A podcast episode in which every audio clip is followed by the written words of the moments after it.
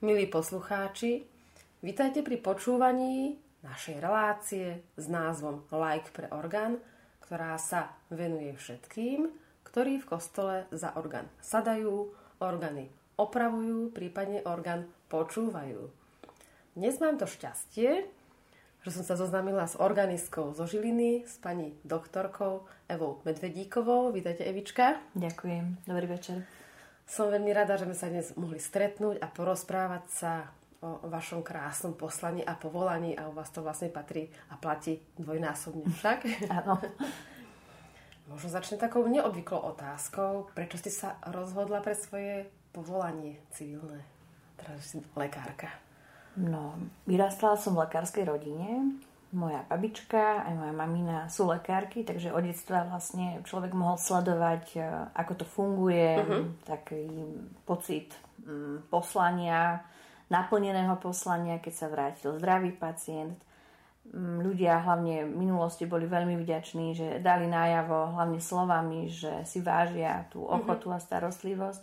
A človek v tom videl taký zmysel, že je to niečo, aj keď je to náročné, aj keď nie vždycky bude to vďačné povolanie, ale čo sa týka takého aj duchovného naplnenia, tak myslím, že to málo spĺňalo cieľ.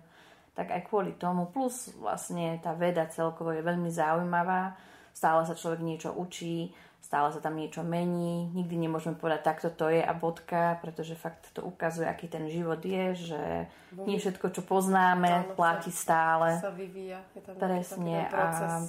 Nesmie človek zaspať na vavrínoch, čiže je stále nejaký takej pružinke, stále sa učí, stále sa vzdeláva a hlavne sa učí v takej pokore, že nemôže tvrdiť, že takto to naozaj je, lebo presne sú také tie výnimky alebo menej časté prípady, kedy pocíti, že fakt je maličký a celkovo... Pripúšťa veda zázraky? Určite áno. Áno. Určite áno.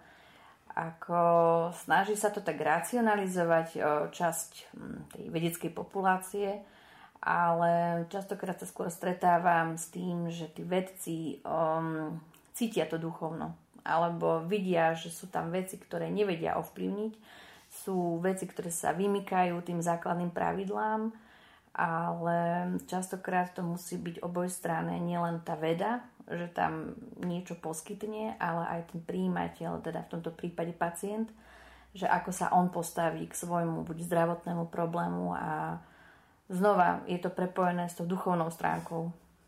Je to tak, no, nie sme len fyzika a matéria, ale bez tej duše by sme fungovali len ako stroje, ktoré nevedia prekvapiť. Akí sme my pacienti ako Slováci? Trpezliví, keď vychádzame z toho základu slova pacient. Je to také zvláštne, lebo ľudia, ktorí sú veľmi ťažko chorí alebo vedia, že ich ochorenie bude vlastne jeden z dôvodov ukončenia tej pozemskej púte, sú trpezliví. Sú trpezliví, sú veľmi vďační. Mala som tu možnosť mať stáž na onkologickom oddelení, kedy človek videl, že keď sa každý deň ráno zobudili, tak to bol pre nich dar. Aj vedeli o tom normálne rozprávať bez nejakého takého stiaženého alebo umelého nádychu, že chcem byť vďačný, lebo musím, že naozaj to vedeli precítiť. A potom sú skupiny, ktoré niečo sa stalo, zľaknú sa a prvé, čo urobia, že sa poradia s lajkom, alebo ešte lepšie na internet, vybehnú. A bohužiaľ internet má tú tendenciu, že hodí tú najhoršiu možnosť, a potom prídu vystrašení. Áno. To som chcela povedať. A častokrát to spraví to, že nie sú až takí trpezliví.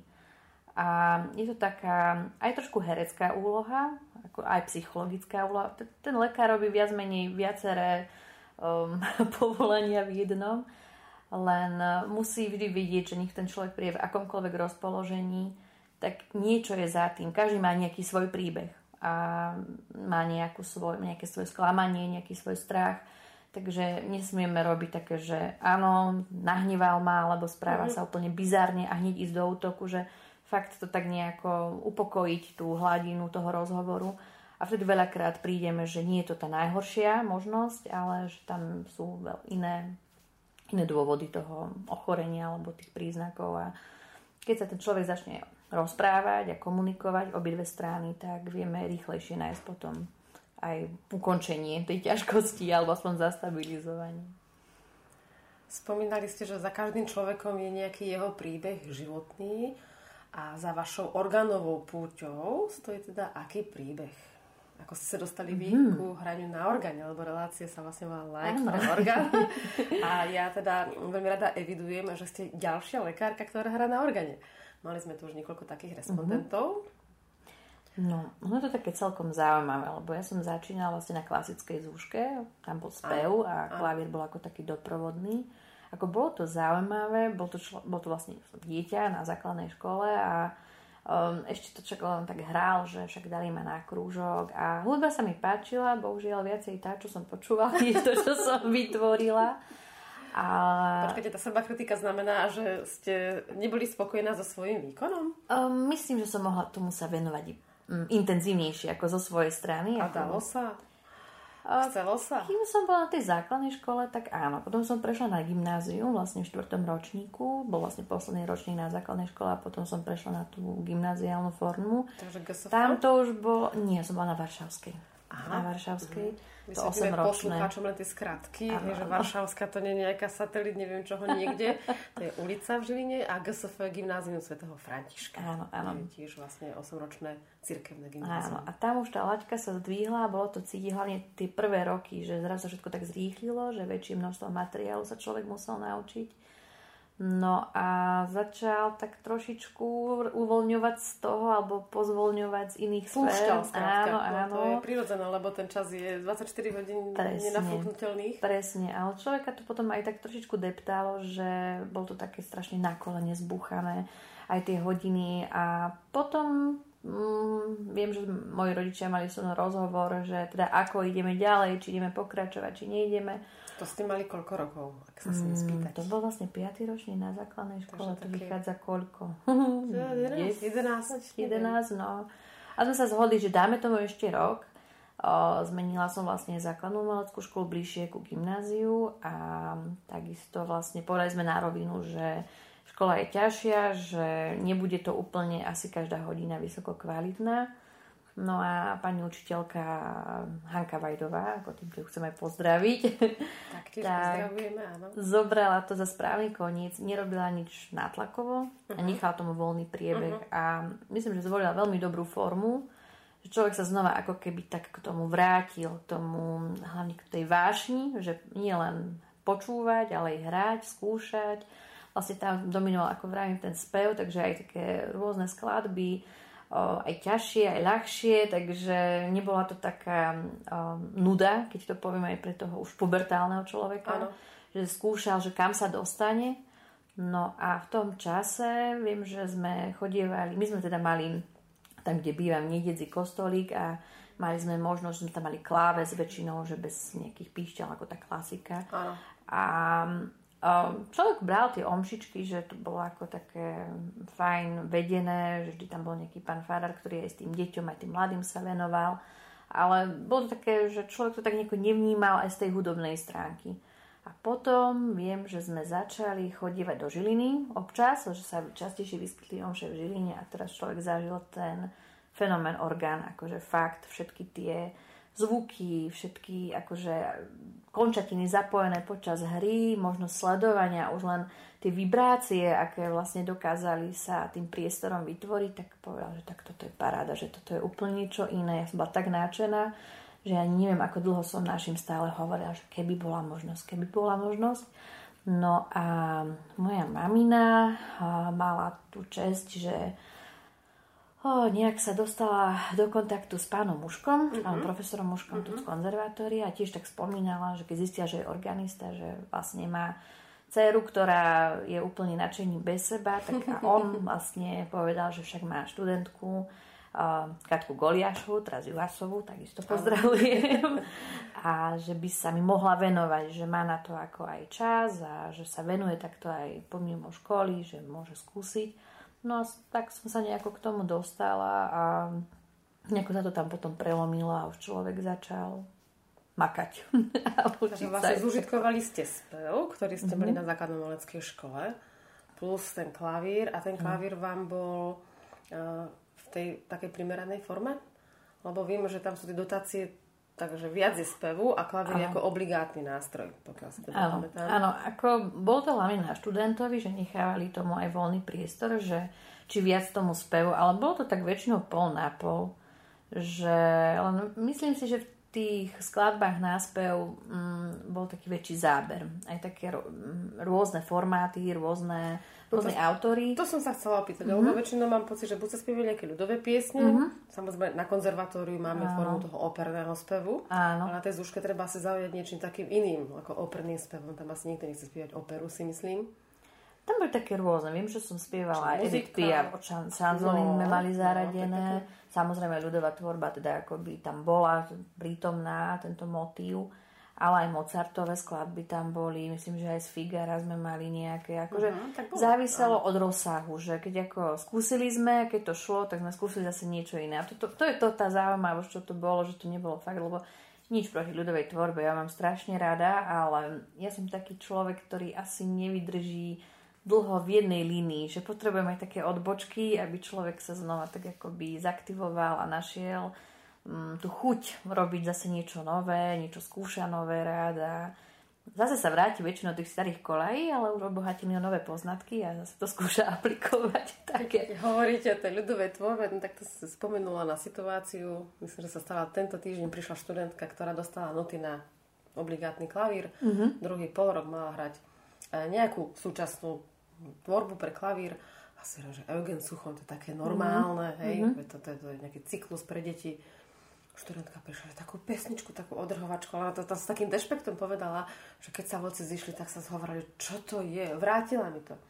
Zároveň okolnosti deň predtým iný študent s podobnou skladbou, hovorím, fíha, táto generácia už ako ani sa nenadchne, ani trošku proste pre tú ľudovú pieseň, tak potom som povedala, dobre, tak aká bude alternatíva, čo by si chcela? A prešli sme si v moju knihovňu dôvod, mám sa rýchlo zvolí na Fantomovej opery, to nakoniec, že práve tá taká tá najviac buracajúca skladba, že to sa teda veľmi páči, hodí. Ale zase je to asi od človeka k človeku iné, lebo práve predtým, ako sme sa dnes stretli, dve, som tu mala potenciálneho záujemcu o orgán, je to mladý chlapec, Matúš z Oščadnice, a tiež som ho tak vyzvala, že tak Matúško, niečo mi zaspieva, lebo práve štúdium na našom oddelení si vyžaduje aj nejaký hlasový fond, tak samozrejme tam je už tá mutácia prítomná, ale veľmi pekne čisto spieval vo svojom rozsahu a práve že ľudové piesňa, že miluje a spieva a tancuje vo folklórnom súbore. Takže asi tam, kde tá tradícia v tých oblastiach, tak tam tá živá ľudová hudba je stále živý fenomén, ako vravíte aj vy, že to, ten formát sa musí nejako dobre napasovať a možno aj na nejaké vývojové obdobie daného človeka, že niekto chce počúvať viacej romantické niečo, možno muzikály sú bližšie. Ja som v 50 tiež operu začala uznávať až v 40-tke. Je to od veku inak veľakrát, veľa vecí. Áno. Ale zase tie folklórne spoločenstvá, mne sa na tom páči, že oni robia takú komunitu. A že sa tak ťahajú, rozprávajú sa a tam aj tie tradície sú také živé a stále akože niečo sa vzdiala a robia to spolu. To robí veľa. Zatiaľ čo, keď človek na základnej umeleckej škole dostane sám jednu skladbu. Inak fakt si pamätám, že sme mali aj dvojhlasy niekedy, aj kanon sme skúšali, ako z týchto folklórnych záležitostí, ale teda z tejto ľudovej tvorby. A vtedy to človeka tak inak bavilo. A ešte sa aj tešil viacej na tie skúšky, lebo sa tam stretli viacerí a bola tam väčšia sranda, bola tam väčšia zábava, alebo niekedy, keď sa niečo poprietlo, tak to bolo ešte na tú zábavnú nôtu to tak udrelo, že hej. Veľa to robí, že keď robí niečo ľudia spolu. No. Skrátka bola tam sranda, povedzme. Tak presne tak, bola to tá sranda a nebol človek taký sám, lebo ako fakt, aj keď človek niekedy niečo skúša, napríklad si to všímam, aj keď niekedy trénujem nejakú ťažšiu skladbu, tak počas si zistím, že mám ako taký stroj, on taký stereotypný, také úplne o ničom, taká nuda a vyprchá z toho nejaký ten zápal pre tú vec. Tá radosť. A presne, a tá radosť. A keď zase niekedy niečo skúšame spolu, viacerými, aj keď to nejde, aj to akože fakt na začiatku plná čistá katastrofa, ale človek ide z tých skúšok taký inak naplnený, aj keď sa nikam nepohol hudobne, ale prešiel si svoje veci, zistil, ako sa k tomu má. Taká tá sociálna záležitosť týchto vecí robí veľa. Máte pravdu a asi ste mi aj odpovedali takú moju súkromnú otázku, že prečo nám upadá záujem o ten odbor orgán. Ten organista, nie že by nebol v kolektíve, nebola tam sranda, ale je vlastne sám, že to je v podstate solista alebo opozitum voči slovu, alebo teda spevu. A málo kedy sa stane, že máme s orgánom nejaké telesa. Hej, keď je treba huslista, tak môže byť kvarteto, taktiež iné sláčikové alebo dýchové nástroje, už tam je dýchovka alebo nejaký iný formát, a speváci taktiež. Takže možno keby mali väčšiu prax s nejakým sprievodom, alebo teda mal možnosť pravidelnejšie možno doprevádzať a mať takúto prax. V Čechách je veľmi zaužívaná teda stará hudba, ale v zmysle, že nie je to nejaké kopírovanie niečoho alebo vymýšľanie si teórií o tom, ako sa hrála stará hudba, lebo my z tej starej hudby vlastne nemáme nahrávky, máme len obrazy alebo teda nejaké písomné správy. Takže oni to aj správne volajú, že to je poučená prax o interpretácii starej hudby a stále to vlastne vec výskumu, ako sme sa bavili pred chvíľkou o tej vede. Tak nás za socializmu učili, toto musíš takto, a bolo to ako keby písmo sväté. A ako nám to tak nebolo, už bolo veľmi zle. Pamätám sa, že keď sme boli na jednej nemenovanej organovej súťaži, tam nám povedali, že to sa už takto nerobí, prečo to hráte takto. Z večera do rana sa niečo proste proučiť, len aby to bol nejaký módny trend. Tak sa to jednak nedalo a jednak sme sa potom cítili, že tá naša práca vlastne bola zbytočná, lebo sme prišli len tuto do Čiech a už sme tam neboli prijatí. Tak... možno práve takéto fungovanie v telesách starej hudby, to je, priznám sa, taký môj tajný sen, ktoré sa teraz ten sen dozvedelo celé Slovensko. Keby sme mali na Slovensku viac súborov, kde sa môže organista prezentovať ako hráč na historickom pozitíve, alebo teda nástroji, ktorý znie organovo, a okolo neho by mohli byť ľudia, ktorí teda buď spievajú starú renesančnú hudbu alebo nejakú, samozrejme, duchovnú hudbu so sláčikmi. Takú dobovú. To by možno tí organistov, alebo keby takéto malé komunity hudobné vznikali viac po Slovensku, veru možno by sme mali taký, nie že vážna hudba, to tak trošku človeka tak štilizuje, ale aby tá naša hudba, ktorú bereme s plným zápalom a vážnosťou, aby mala aj taký ten veselý rozmer, veru. A pamätám sa, že keď prišla teda korona, prvé vlastne prestali fungovať spevácké zbory. Asi sa ma tiež poznáte, že vám neumožnili nejaké nácviky. A tak sa robili prognózy, že teraz ako zakape táto situácia. Mám pocit, že viac ľudí a po ukončení tých opatrení sa ešte viac a s väčšou chuťou rozhodlo účinkovať, spievať v zboroch viacerých. Takže ako keby práve to spoločné prežívanie, tá chémia toho spoločného účinkovania vďaka Bohu narastá. Chýbal ten sociálny kontakt ako cez ten COVID. To bolo hmatateľné, to bolo viditeľné. Aj teraz, keď sa rozvoľnili, aj tie kultúrne akcie, či sú to divadlá, alebo veci, ktoré si mi príde, že pred koronavírusovou, ako to nazvať, epizódou, neboli až tak častokrát vyhľadávané. To boli koncerty, napríklad Rosenfeldov palác, tu v Žiline, čo organizuje také tie koncerty pod širým nebom. Tak si pamätám, že keď sme tam chodívali ešte pred covidom, tak ako dalo sa vždy niekde sadnúť, že ako nahlásil si človek nejakú tú rezerváciu, ale vedel, že to miesto tam bude. Teraz, ako náhle je po covide, všade je plnka, ľudia úplne vyhľadávajú, sú lační a ako vravíte, aj tie kostoly väčšinou bývali plné v nedele. To si pamätám, že nedela bola ktorákoľvek omša, tak akože to bola cez ten týždeň, to bolo také trošku chrapšie, ale keď sa uvoľnili tie opatrenia, ja viem, že tie prvé mesiace to boli plné kostoly aj cez týždeň. A mladí ľudia, deti, starší ľudia, že aj ten vekový kolory tam bol rôznorodý. To je dobré, ale že človek videl, že až vtedy si uvedomil asi doma, keď fakt bol oklieštený vo svojej vlastnej izolácii, že mu to chýba a že to chýba celkovo, ako celému tomu ľudskému spoločenstvu. No. Aby sme sa rozprávali, spievali si spolu, fungovali.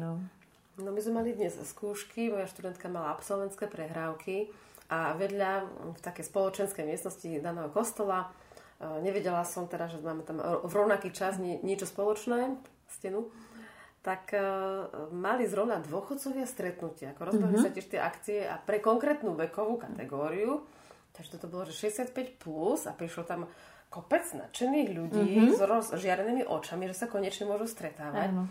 A výborne to poňal priateľ, bo to tam potom ako moderoval, vlastne dával tam známym, tým jednotlivým, tým dôchodcom, dával tam mikrofón a vlastne naučil ich, aby sa trošku tak poodhalili, aby ste kúkli z tej samoty. A zrazu počúvam, že tam tá babička o sebe hovorí. To mi prišlo úplne úžasné, že on ich ako tak dokázal nejakým spôsobom nabudiť a dať im takú dôveru, že oni sa ako nehambili, vlastne sa nepoznali. Hej? Tí ľudia v kostoloch ako keby po niektorých sú pre seba anonymní, tak teraz dostala daná generácia pre seba takýto priestor, tak vlastne on im spravil, poviem tak, odľahčím také spoločné rande. A oni sa tam vlastne začali rozprávať, zoznamovať sa, že kto vlastne sedí v tej lavici s kým a ako čo, a prišlo mi to veľmi čarovné pre tých, a veľmi pre tých ľudí až také hojivé, že môžu o sebe porozprávať. Hojivé. A cez tú koronu, áno, tie online prenosy a to všetko, určite to bolo po technickej stránke niečo super, lenže osobný kontakt. Osobný kontakt, však to vidno hlavne na tých deťoch. Tam boli tie Google Class, čo vlastne robili aj akože snažili sa akože klobúk dole pred pedagógmi, že čo povymýšľali, aby sa k ním priblížili. Z okolností ja mám dceru, ktorá chodí na balet, no a hodiny boli ako tiež cez Google Class, len nazad to polhodinové cvičenie, alebo teda tancovanie, len s tým, že 10-15 minút vydržala a potom začala: mama, ty prečo netancuješ? A tak ďalej, že chýbali tam niekto, kto by s ňou robil to isté, a pritom prihovárala sa im tá pani učiteľka po mene, každého chválila, že fakt sa snažila, urobila maximum, ale či chcel, nechcel, rodič musel sa pridať, že vyzeralo to teda fantasticky, hlavne keď zostal v určitých pozíciách a povedal, že už mi stačí. Ako... Pokiaľ vlastne seklo v krížoch. No, ja som si potom pozvala svoju sestru na ďalšiu hodinu, že prosím ťa, teraz choď ty, lebo ty si mladšia o 6 rokov a bude lepšie, keď ty sa chodila si na tanec a tak ďalej. No, tiež trvalo tak niekdy 5 minút, kým jej nelúplo v klbe, a povedala: dobre, ja si tiež tuto k tebe sadnem a budeme pozbudzovať do stoličiek. Tak no, vlastne predsa len to spoločenstvo má jednoducho stále svoj význam, či už sa bavíme v nejakom cirkevnom spoločenstve, duchovnom, o tých folkloristoch, stále to je vlastne komunita ľudí, ktorá hlavne potrebuje tú inšpiráciu jeden od druhého.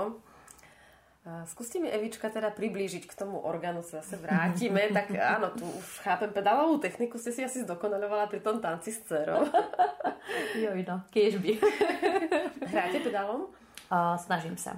Ako poviem to na rovinu, že keď bola doba covidová, a človek nemal už tak veľa času na to cvičenie, lebo všetko bolo viac menej zavreté, a potom sa tak akože vrátil, húpol, tak bolo cítiť, že na tých ťažších skladbách už ten pedál je poľavený, že tam sa to muselo znova tak akoby osviežiť. Potrénovať trošku. Áno, ale ako používam ho. A normálne vás Katka Goliášová teda učila pedálovú techniku, špica, pätá. Tie cvičenia ste si prešli? Áno, aj v papiere som mala normálne cvičenie na nohy, cvičenie na ruky. A vždycky je to o tom cvičiť, a nie, že teraz mi to ide a môžem vypnúť, takže zase človek musí cvičiť a potom zase cvičiť a cvičiť. A potom prídete k inému orgánu a zistíte: aha, tu je radiálny pedál a som došla. Áno, presne tak, stačí, že je to iný sklon a áno, a že najlepšie, keď si človek zabudne to pánky, alebo hlavne tie zimné obdobia sú pre mňa veselé, krízové, áno, presne tak. V čom hráte potom? V čižmách alebo? No, v čižmách, keď mám čižmy, viem, že som si trúfla raz, nebolo to dobré. Nemala som takú istotu, čo všetko stlačím, bo však hrubé podrážky. Väčšinou mávam ako tenisky, ako poviem to na rovinu, že si dobriem tenisky. Áno, vždy si poviem, už prídu ďalšie sviatky alebo národiny, meniny, a všetkým vyvesím, že toto potrebujem. Áno, orgánové topánky. Už som došla až po to, že mám až stránku zohnanú. Ktorú? Pán Arton? Áno. To je dobrá. Dobre, tak vidíte, mám ďalší dôvod ešte viac zapelovať.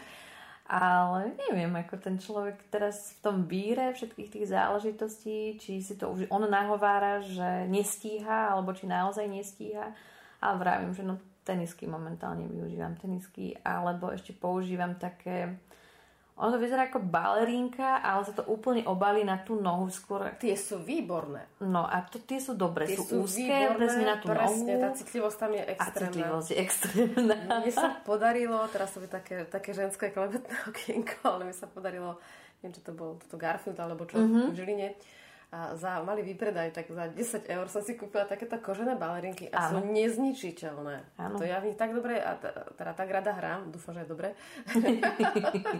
Takže hej, strašne dobre sa v nich našlapuje, sú veľmi citlivé na hru. Ako záleží v akej skladbe, ale vo väčšine je veľmi dobre. To znamená, že v tom, čo prídem v lete alebo tak, a hlavne sú priestorne náročné, že šupnem do tašky v sačku a presne. Môžem ísť, presne tak. Áno. Presne ako vravíte.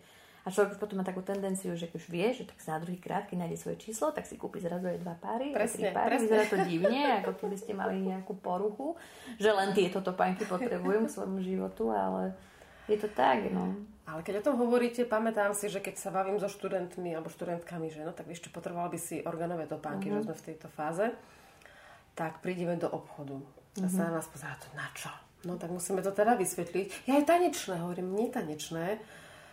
Tak musíme to vysvetliť, aby to bolo obalené zhora. Však organisti teda vedia, o čom hovoríme. Ale keď sú tie boky topánok trošku presahujúca, hrá sa vlastne tak, aby zapadala noha do nohy ako také puzzle, tak tam sa to zachytáva, nehrá sa nejako teda dobre.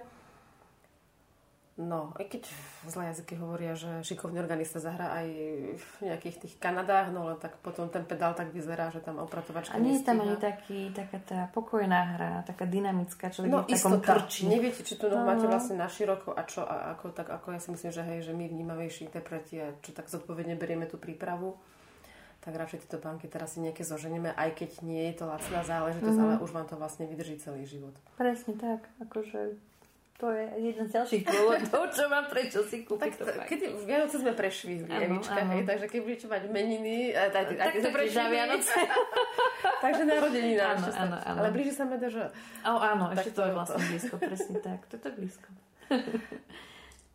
Takto. Spomínate organové skladby, myslíte tým piesne z JKS alebo hráte aj nejakú literatúru? No, používam teda klasika JKS, tak akože na to sa nedá dopustiť, lebo ľudia to najradšej spievajú, však majú tam tie svoje srdcovky. Častokrát skúšam aj z novej tvorby, čo bývajú vlastne skôr také webové zdroje alebo internetové stránky. Potom, čo je aj facebooková skupina Organisti, tak niektorí ľudia nadšenci tam naskenujú nejaké svoje ukryté poklady, tak to tiež takisto si hneď poukladám a skúšam akože s ľuďmi, čo spievajú. Niektoré veci samozrejme je solo, si človek akoby zaspieva aj sám, je to trošku potom komplikovanejšie, keď sa chce sústrediť aj na hru, aj na spev. To sa najlepšie robí, keď niekoho má, len no, vieme všetci, aký ten čas všetci máme. A potom hľadám väčšinou takých tých, ja to hovorím, že nekomerčné knihkupectvá a nekomerčné hudobniny, kde nájdete fakt niekedy poklady. Teraz musíte nejaký antikvariát? Alebo ako? Aj antikvariátok som už našla, ale to viem, že keď sme raz boli v Prešove, bohužiaľ meno si toho knihkupectva nezapamätala. Ale sú to presne úzká ulička, maličké dvierka, úzké knihkupectvo, nahádzané knihy, hlava, nehlava. A keď sa človek pýtal na noty, tak len ukázali tam polica a tam fakt človek našiel, viem, že tam boli priamo akože také... Takže Prešovčania zbystrite, ešte poviete ešte raz, že úzka ulička, nízke dvere, hej. Ale akože Schneider Trnavský tam mal pekne urobenú zbierku, alebo tam bol taký výber, alebo tam bol taký výber, akože a všetko bolo taký paperback síce, ako žiadna nejaká pevná väzba, alebo niektorý človek mal pocit, že sú nie úplne z nášho storočia už, že fakt, ale viditeľné, použiteľné a fajn. Evička, čo vás najviac fascinuje na organovej hudbe? No, toto inak zhodou okolností sme sa bavili minule s mojím manželom, ktorý je hudobník alebo úplne inej sfére, ako on skôr s gitarovou hudbou funguje a takými, nazvime to, undergroundovými ladeniami, ale presne sme sa rozprávali, vysvetloval, že ako teraz fungujú niektoré kapely, že používajú prístroje, ktoré nahrajú presne, bicie majú svoju akoby vložku so svojou hlasitosťou, gitara, farba, všetko a všetko dajú do toho a že ich to strašne fascinuje, že to iba doplňajú a že tými maličkými čudlíkmi to iba tak ako pridávajú, znižujú, že to doslova tak namiešavajú. A presne toto je ten orgán.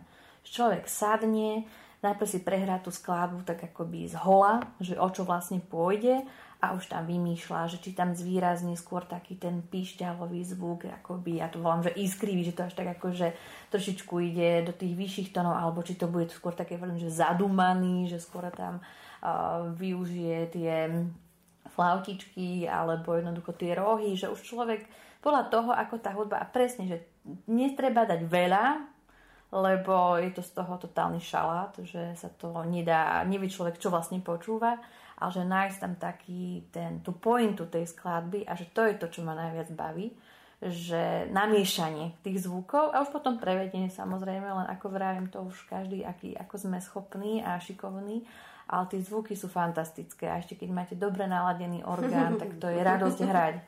No to inak veľa, to ani nemusí, že by tam bola nejaká technická zrada, ale stačí, že počasie, vlhkosť a tak ďalej. Toto je také zradné. A tiež sa mi stalo v jednom kostolíku, ale tam bola fakt zima, tam ste vydržali možno, že 15 minút bez bundy alebo s rozopnutou bundou. A bola svadba a deň predtým som sedela asi možno, že aj pol hodinu, mali takú špeciálnu skladbu, čo povymýšľali, že to... Nevesta mala nejakú špeciálnu skladbu. Čo to bolo, povedzte? No to by ste teda... Aha, bol to Coldplay. Bol to Coldplay a bolo to Yellow. Aha, takže sme tak vymýšľali, že ako to tak napasovať. No nádherne sme to vymysleli. Akože sedela som nad tým ešte dokonca s huslistom, že ten sa podujal, že bude robiť ešte sprievod so mnou. A prišiel deň D a my sme spustili orgán a orgán nič. Úplne ticho, jednoducho. Ani jeden register nenabehol, nič. Akože motor válil a nešlo nič. Tak sme ho zase zresetovali a už akože nevesta tam išla takým tým krížim. To bolo hrozné, to bolo strašidelné. Tak druhé kolo. Vypli, zapli, však ako informatici, niekedy to funguje na orgáne. Nabehol, začal hrať a práve, že nespomínam, ktorý register, ale práve ten, čo mal byť ten hlavný motív, vrešťal. Toto sa nedalo, to sme vypli uprostred, čiže nakoniec to znelo, že husle mali tú dominantu úplnú, že ja som bola len podmas, ale vôbec tam nevytvoril taký ten, to tak laický, že dvojhlas, že jednoducho tie husle sa mali doplňať práve s tým orgánom, že malo to byť taký dialog. A dopadlo to tak, že ja som hrala nejaké podmazové zložky a huslista sa snažil zo všetkých síl. To sú veci, ktoré ale nevieme ovplyvniť. Nevieme. To je to. Ale to tí ľudia nevedia. Oni majú pocit, že niekto odflákli, na čo sme si ich zavolali. A to, že ste sa učili niečo, čo ste si museli znotovať, vymysliť, aby to malo hlavu, petu, tak to išlo pomimo. Mne sa na organovej hre páči aj po toľkých rokoch, nakoľko teda prevádzam už hodne dlho, že môže plne korešpondovať s mojou náladou vnútornou, že keď mám, idem cvičiť do kostola neskôr večer, tak si vrajím, už som taká stíšená, už ten celý deň mal nejakú tú svoju náročnosť a teraz to potrebujem presne na tých flautách. A teraz sa budem len tak nihňať v tej skladbe a vlastne mám pocit, že sama sebe robím také hudobné dobro, že sa nejako proste nedráždim do ničoho. Samozrejme, úplne iná nálada je, keď treba ako pred omšou a po omši ľudí ešte tak hudobne pozbudiť, tak potom človek tam pustí tie mixtúry a tak ďalej. A samozrejme, to cibrenie toho sluchu, ako aj vy hovoríte, tam vytiahnem takú zložku, Keď ten orgán vám to umožňuje, že nemusíte voliť medzi menej rozladenou flautou a nejakým neviem čím neidúcim, tak pokiaľ máte aspoň slušný manuál k dispozícii a viete si predstaviť, že by ste tam hrala Cezara Franka, niečo od neho a teraz si poviete tiež, viete o tom autorovi niečo, aký má sa on tak nejaký emočný obsah v tej skladbe, čo si to vyžaduje, tak vlastne my sme svojím spôsobom, sa vrátim ako keby k tomu herectvu, máme možnosť takto hudobne povedať o niekom jeho príbeh toho Cezara Franka Trebarsej, alebo Johann Sebastian Bach, skladby, ktoré majú nejaký ten duchovný rozmer. A tým, že vlastne všetci tí organoví skladatelia, hoď tá skladba nemusí mať napísaná, že je na taký chorál. Jednoducho, keď raz vznikala pre orgán, tak sa to väčšinou nechápalo ako niečo nesvetské. Hej, bolo to vždy s tým duchovným zámerom. Tak to ma tak... Vždy ma to v dobrom prekvapí. Je taká psychoterapia. A áno, aj to zase sa vie človeku vrátiť, keď sme rôzni ľudia a niekto má väčšie, menšie ego. Mm-hmm. Keď niekto niečo prestrelí, no tak mu to aj ten orgán vráti. Hej, presne hej. Na tom to vidno.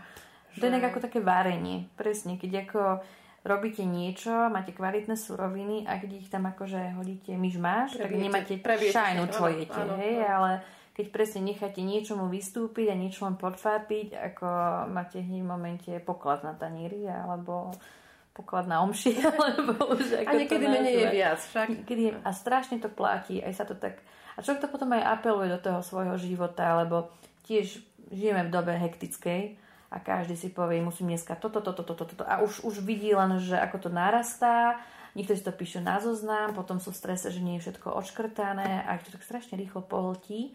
Ale fakt nájsť taký jeden cieľ, ktorý je fakt dôležitý a ostatné buď spravím dnes, neskôr a tak ďalej. Nájsť takú tú hodnotu, čo je fakt dôležité, čo je menej dôležité a tiež tam vidno veľakrát. Teraz ste vlastne prerozprávali to, čo včera bolo povedané v kostole, je teraz týždeň modlitieb za jednotu kresťanov a bola taká ekumenická pobožnosť včera v Žiline. No a katolícky kňaz, ktorého meno neviem, sa ospravedlňujem, mal svoj príspevok a hovorí: áno, v rámci toho daného dňa všetci musíme vyriešiť toto. V práci sa nám nakladá tá výkonnosť, sa musí zvyšovať, všetci sme ako keby nadstavení na výkon. Ale čo si pamätáte večer z toho dňa? No len, že bol náročný a ďalší vás čaká. A keby sme si tak povedali, že spravme aspoň jednu malú drobnosť mimo plánu pre dobrý pocit. Mm-hmm. A z celého daného dňa si budeme pamätať dobrý pocit. Tak, to je veľká pravda. Je to musím len súhlasiť. Ale tak to je. Lebo aj potom, keď človek vidí, že keď máme len povinnosti a nemáme to kde uvoľniť, ako napríklad vy máte tú výhodu, keď poviem, že idete si zahrať večer, aj na ten večer je fantastický, lebo už aj ten svet sa začína tak skľudňovať, upokojovať, nie je to také hektické, nie, aj či už premávka alebo množstvo ľudí na uliciach a aj vy máte pocit, že viac času môžete do toho investovať, však už nič vám neutečie, už nič iné nespravíte. Ale je to fakt taká psychoterapia a človek si tak pookreje, sa nádýchne. Lebo keď toto nemáme, tak ja si myslím, že gro somatických ochorení, čo ja vidím v ambulancie, presne niečo takéto nedoriešené. A už potom sa to nabaľuje. A človek, keď nemá nejaký ten protipol, že kde sa uvoľní, ja teraz neviem, nejak agresívne v nejakom kontaktnom športe, alebo ako, tak, ako sú rôzni ľudia samozrejme, ale nemyslím tou agresivitou, ale fakt tým upokojením, a keď človek vie takto vypustiť tie stresujúce momenty zo dňa, tak len môže získať a hlavne na svojom zdraví, lebo je taký aj silnejší, čo sa týka duchovne a hlavne telesne, vlastne však sa to spája a celkovo ho to posúva vpred alebo do takej rovnováhy, že aj keď príde niečo fakt strašidelné, nejaké obrovské zemetrasenie, takže to ustojí. Ja mám vlastne takú moju súkromnú teóriu, že keby sa každý v živote, a som pokúšal učiť na nejaký hudobný nástroj, že by možno neboli vojny. Inak vzdelanie a vlastne celkovo aj umelecké vzdelanie je neoddeliteľnou súčasťou vzdelania, si myslím, že je odpoveďou na všetko. Že keď sú aj konflikty, či už v rodine, alebo v nejakej komunite, alebo v škole, alebo potom na pracovisku, alebo keď pôjdeme už do tých obrovských rozmerov, ako vravíte vojenský konflikt a podobne, tak tam stačí len podľa mňa na to vzdelanie viacej dať.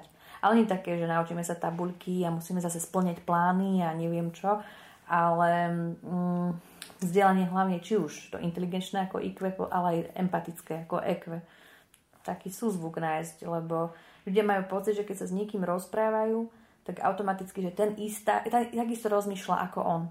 A keď idú mimo jeho rozmýšľací modul, tak automaticky ho berie za nepriateľa. A pritom možno, že sa pozrie na to isté rovnakým spôsobom, len presne, spôsobom. Presne. A toto nám strašne chýba, tá komunikácia a celkovo vnímať, že nie ja mám pravdu. A to je podľa mňa to vzdelanie, že človek si rozšíri tie obzory, že on je stále maličký. Ako jeden môj veľmi dobre známy povedal, že učíme sa každý deň, celý život. Aj tak umrieme sprostí. To je veľká pravda, ale človek to musí mať v sebe, že stále sa musím vzdelávať. Stále, či je to v práci alebo v rodine, aj pri výchove dieťaťa. To, čo platilo, ja neviem, na prvé dieťa, neplatí na druhé. Čo platilo pri mne, neplatí v generácii po mne. a tak celkovo, že aj keď niekto pýta rádu, toto inak strašne nemám rada a je to taký trend zvláštny, že každý povie, ja mám pravdu a hneď automaticky majú pocit, že keď to urobia inak, tak bude to automaticky zle, že nevieme spolu sa rozprávať. A toto si myslím inak je to, čo nám chýba a dá sa to rozvíjať jedine fakt vzdelaním a takým, komunikáciou a hlavne vzdelaním, ktoré je také pokojné. Nie nejaké, že ideme tu riešiť tabuľky a súťaže, ale fakt, že nájsť nejaký ten kontakt spoločný. Ako vravíte, ten hudobný nástroj je tiež taký perfektný, doslova nástroj na uvoľnenie a aj vnímanie. Si presne myslím, že tam človek si tak odpozoruje, pokiaľ je vnímavý sám na seba a to seba uvedomenie má nejaké seba poznanie, že aha, v rámci takého stavu, však je puberta a tak ďalej, tie emócie tam všelijako vedia človeka vykývať, tak si povedala, by som si dala takúto skladbu. Okay? A či si už pustí, ale keď si aj zahrá, zrazu daný problém, čo možno predtým vytočil, sa bude dívať ináč. Presne. Takže ja vidím v hudbe veľmi silný taký liečivý rozmer a pokiaľ je to duchovná hudba, tak úplne ako rozmer takého až celistvého zahojenia sa alebo hojenia sa. Neviem, ako by pani doktorka. Ja súhlasím. Inak je to veľká pravda a ešte je zaujímavé, akože samozrejme hudba je rôznorodá, ale minule som čítala takú štúdiu zaujímavú, že tie také hity, ktoré poušťa bežný rádio, čo je na základe nejakých ako tých búchajúcich zvukov, človeka neupokojí. A časom, a tu som si všimla, aj veľa kolegov mi to povedalo, či už zo zdravotníckeho fachu alebo jednoducho priatelia, že potom to musia vypnúť. A čoraz častejšie dávajú si stanice, ktoré viac rozprávajú a že tá hudba je tam len tak akože medzi tými jednotlivými vstupmi, že sa veľa dozvedia, tie hlasy sú kľudné, pokojné, že sú zvukovo doslova malebné a že tak po okraju.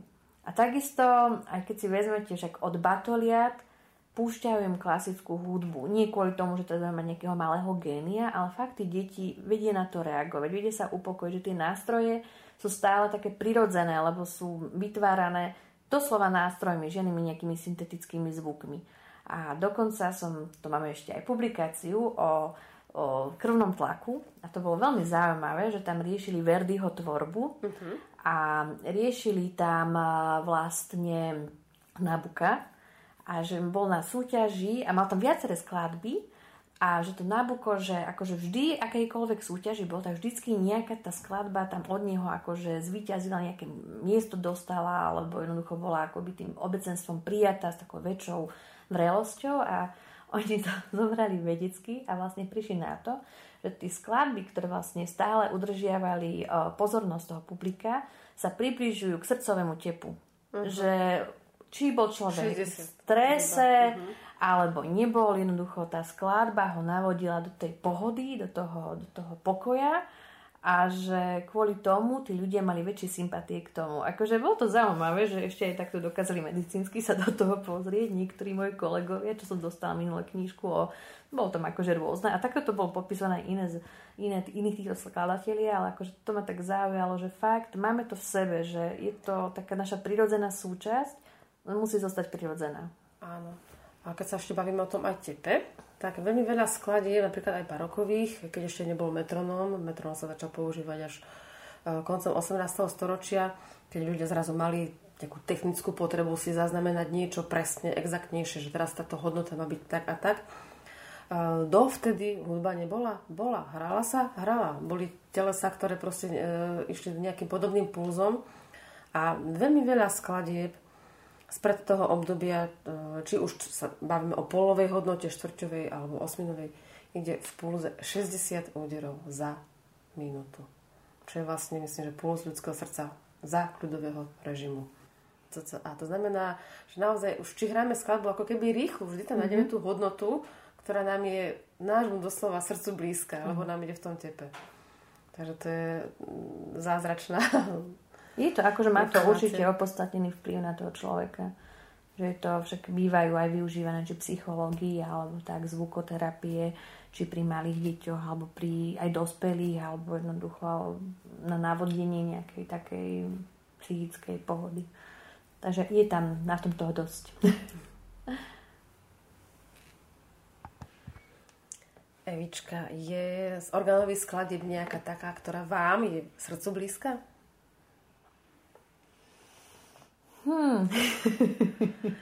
Nepovedzte to, Kata, fuga de vole. Tak to viete. Áno? Ja vám poviem na rovinu, že to je jediná skladba, ktorú sa začnem učiť a skončím po nejakých pár stranách a nikdy ju nedokončím. Ešte tak stále ju nemám.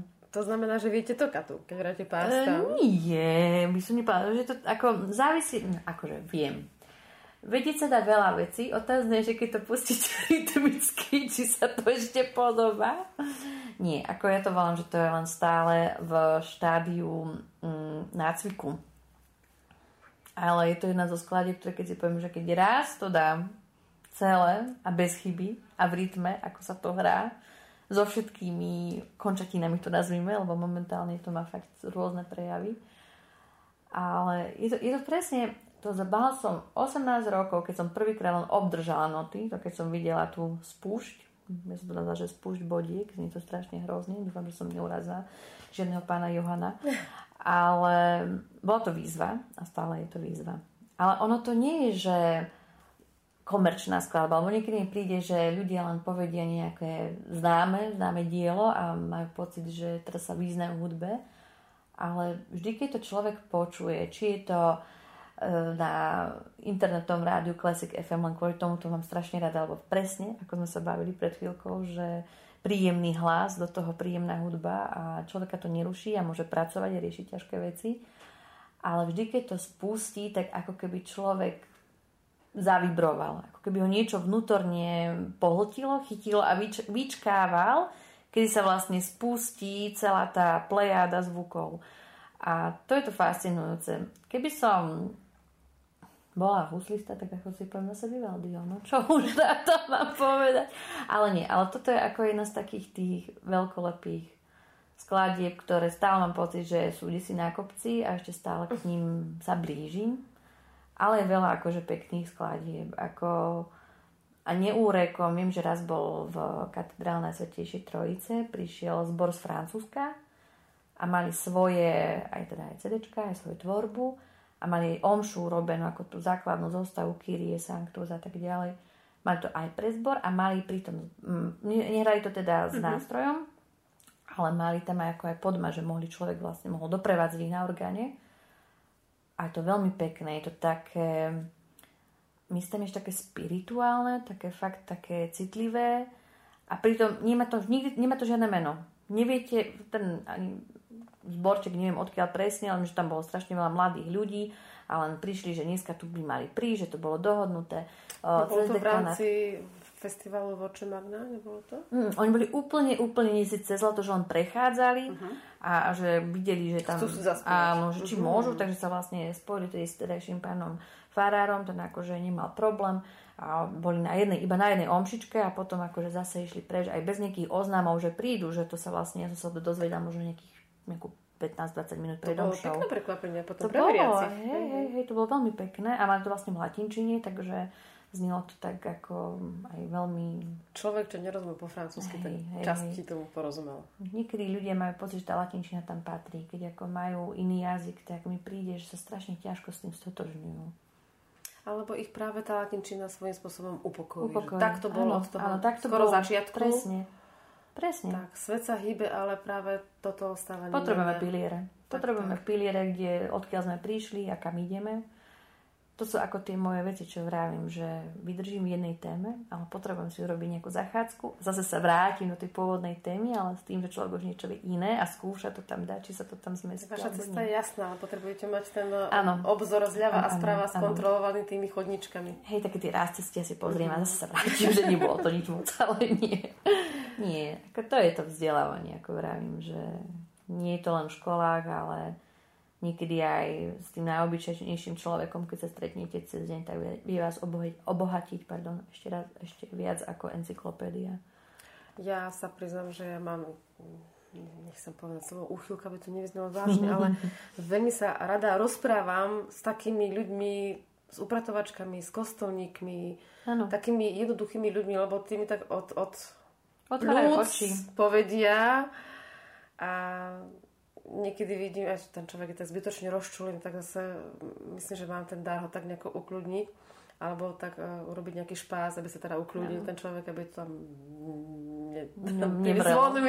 proste nezvonil agresívne. Máme takého jedného pána v Suľove, ale ja mu poviem, že je najkrajší starečík široko ďaleko, sa tak rozžiari, tak potom tak sa ukľudní.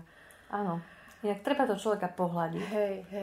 Lebo tí ľudia jednoducho v minulosti mohli zažiť veľa nelásky. Tak. A nevyrastla v nich aj tá normálna láska, potom nemôžu milovať blížnych, lebo nemajú radi seba, tak to by sme mohli do nekonečna od tejto témy sa odpichnúť. Presne. Zase úplne v inom rozmere a v inej relácii by sme sa ocitli. Ale je to pravda, je to veľká pravda, že ako sme sa bavili na začiatku, že za každým stojí príbeh a on je častokrát skrytý a vidíme len možno, že iba tú najpovrchnejšiu časť, ale nevidíme to vnútorné, tie rány nezacelené a tak ďalej. A možno, že ten prejav takého hnevu alebo zlosti, čo človeka až tak zostane z toho taký vyľakaný, že prečo sa ten druhý na ňo správa tak škaredo, tak je to len kvôli tej nezahojenej ráne, no, že nenašiel ešte ten liek. No. A na to je to pohľadenie. Keby tak ten svet fungoval, čo? Bolo by to skoro ideálne.